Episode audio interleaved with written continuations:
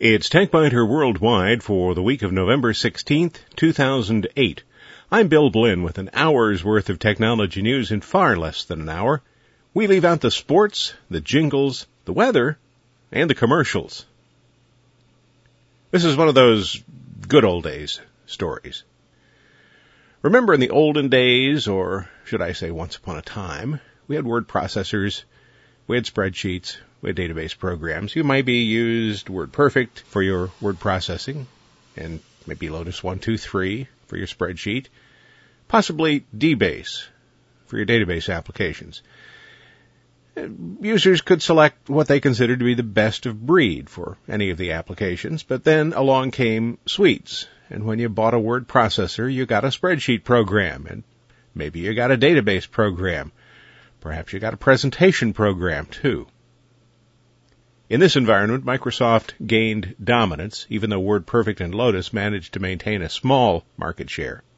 Now there's a new player, the latest version of OpenOffice.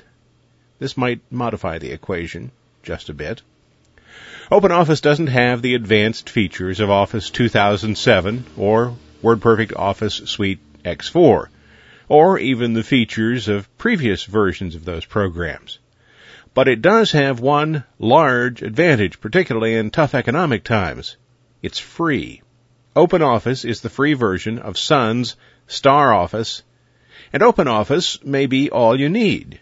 If all you need is basic word processing, basic spreadsheet, basic presentation functionality.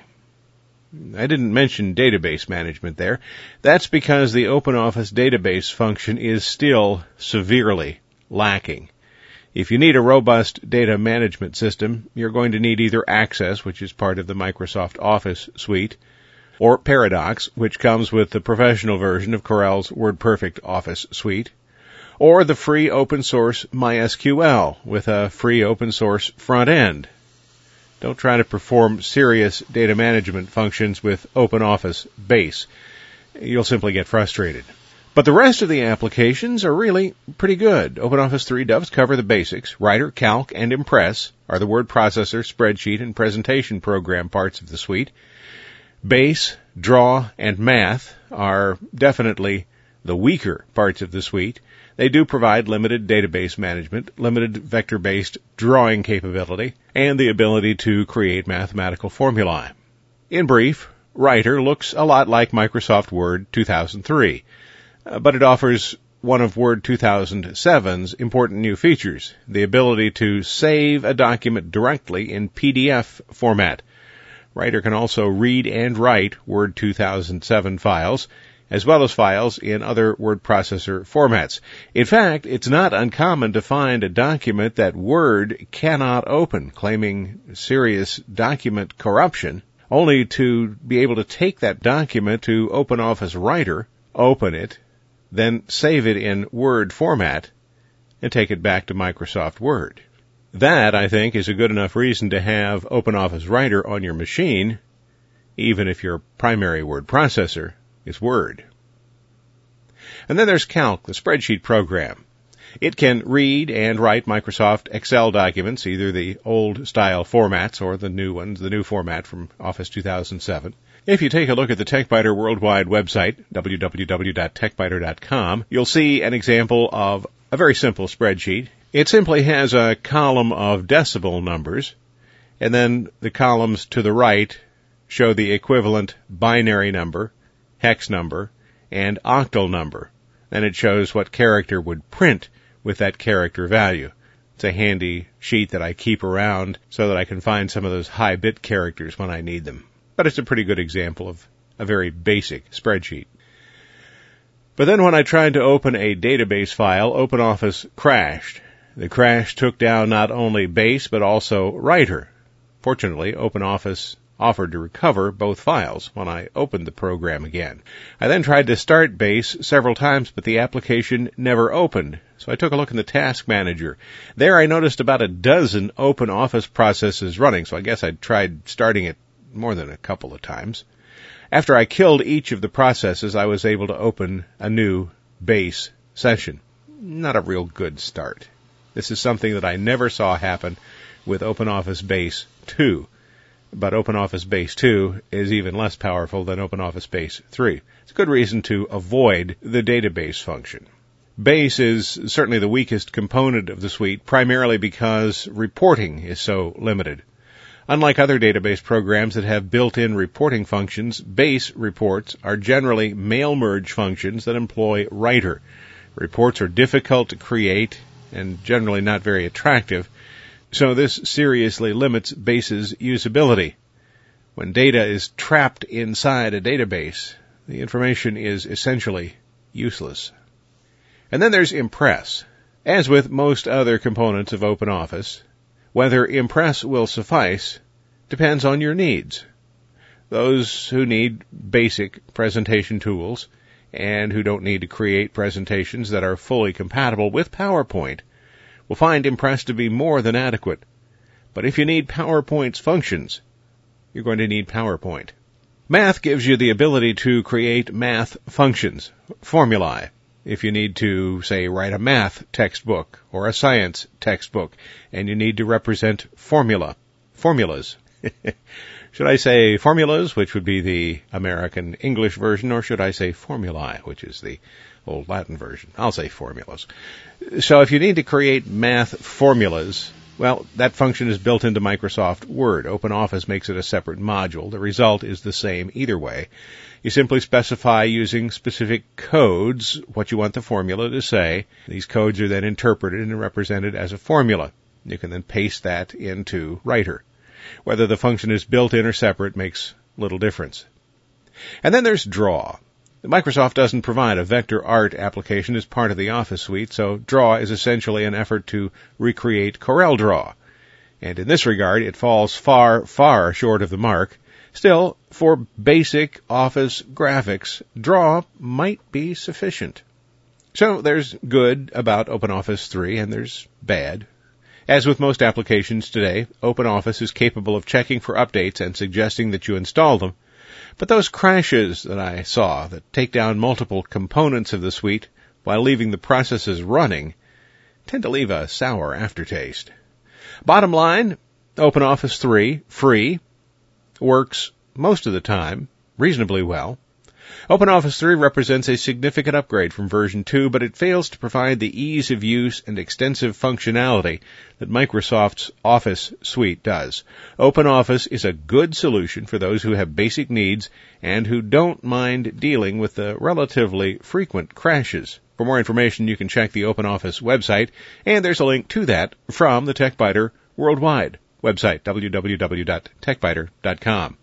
If I stick my hand into the pants pocket that used to be where I carried pocket change, I will typically now find 6 gigabytes of data storage. Well, not anymore. Now I'll find 22 gigabytes of data storage. Does anybody not own a USB thumb drive these days? In 2001, I wrote about being introduced to what was called at the time Disk on Key at PC Expo in New York City. The drive stored an astonishing 16 megabytes of data and cost only $70. A smaller 8 megabyte drive was available for $50. The company that made Disk on Key is no longer in business, and PC Expo expired following the internet commerce meltdown of 2000 and the terrorist attacks of 2001. But as far as key drives go, you can buy a 16 gigabyte drive these days for about $20. So I had been carrying six gigabytes worth of storage in my pocket every day in the form of three two gigabyte thumb drives. But then I saw an offer on Woot.com for a name brand 16 gigabyte drive that would cost less than $25 including shipping. Well, I had to have one. Now to put this into perspective, a six page letter to a friend in Russia consumes about 20 kilobytes as a Word file on my computer's hard drive. That's about 3.3 kilobytes per page. So that means my new 16 gigabyte thumb drive could hold nearly 5 million pages of text. So the next time I decide to write my friend in Russia a 5 million page letter, I know where to store it. Now as one who remembers when a 40 megabyte disk drive was about two thirds the size of a washing machine, and when 64 kilobytes of core memory fit into a compartment that was about 6 inches wide, 18 inches deep, and maybe 24 inches tall, I find the ability to store 16 gigabytes of data in a device that could easily be concealed in a sock, a little short of amazing. So I did a little math. In 2001, that 8 megabyte thumb drive cost $50. So the cost per megabyte was $6.25. In 2008, for $25, I bought a 16,000 megabyte drive. 16,000 megabytes is 16 gigabytes. So that makes the cost per megabyte less than two tenths of a cent. Less than two tenths of a cent per megabyte. That would make the price reduction between 2001 and 2008 99.975%. And on Friday of this week, Woot had another offer. They were offering Kingston micro SD memory cards, 2 gigabytes, with an adapter, for $2.59. Shipping was $5. So shipping was more than the memory card itself. These USB devices make it possible for anyone to take large amounts of work home, but if you're in an IT security position, they probably concern you. In just a minute or two, a disgruntled worker could download the entire company's list of clients to a thumb drive, and that could easily be taken past security guards who wouldn't even notice. Speaking of noticing, you may have noticed there was an election this year. Ah, relax, I'm keeping this non-political. You probably know that I have been a poll worker for several years. The 2008 general election was unusual by anyone's standards because so many people voted absentee or at early polling locations. Most of those who voted on election day came to the polls early in the morning, at least where I was, and I've talked to several other people who have said the same thing. Many polling places were empty during the afternoon and evening. For the first time in years, all polling places in Ohio closed at or shortly after the expected closing time. I can't tell you about all precincts, but I can tell you about the one three precinct location in central Ohio where I was. Now, that's as close as I'm going to come to telling you the actual location. If you want the entire story, and it's a fairly long story, check out the website, www.techbyter.com. Covers the entire series of events from the weekend before the election until we close down the polls at 7:30 on election night. In early news, hey, even the Dispatch noticed this. They had a front page article on it on Friday, with like somebody flipped a switch and turned the spam off on Tuesday. Where I might expect to see hundreds of spams, there were four or five. Sometimes it'd go for an hour or more, and I didn't see any spam. I was beginning to think nobody loved me anymore, but then I found out the truth. Several internet providers working together shut down a San Jose hosting service called McColo. This one operation is alleged to have been responsible for more than 60% of the spam sent from the United States.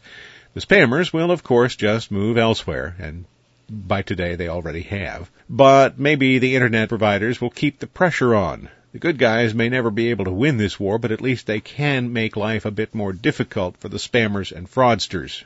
Computer World magazine says an average of 190 billion spam messages were sent daily, daily during October. But the level dropped to 112 billion as of Tuesday morning when McColo was cut off at the knees. Back in September, another spam operation was shut down, but spam levels bounced back within just a few weeks.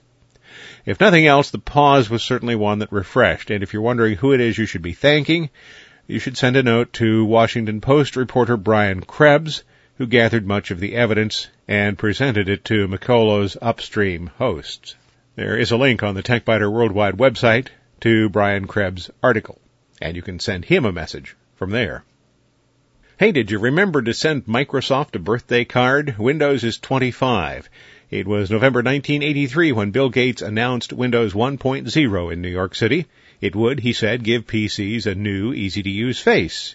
It would allow PCs to run more than one application at a single time. Remember the days of DOS? If you didn't use a special utility such as QEMM, you could run just one program at a time. The first version of Windows didn't run more than one application at a time very well, though.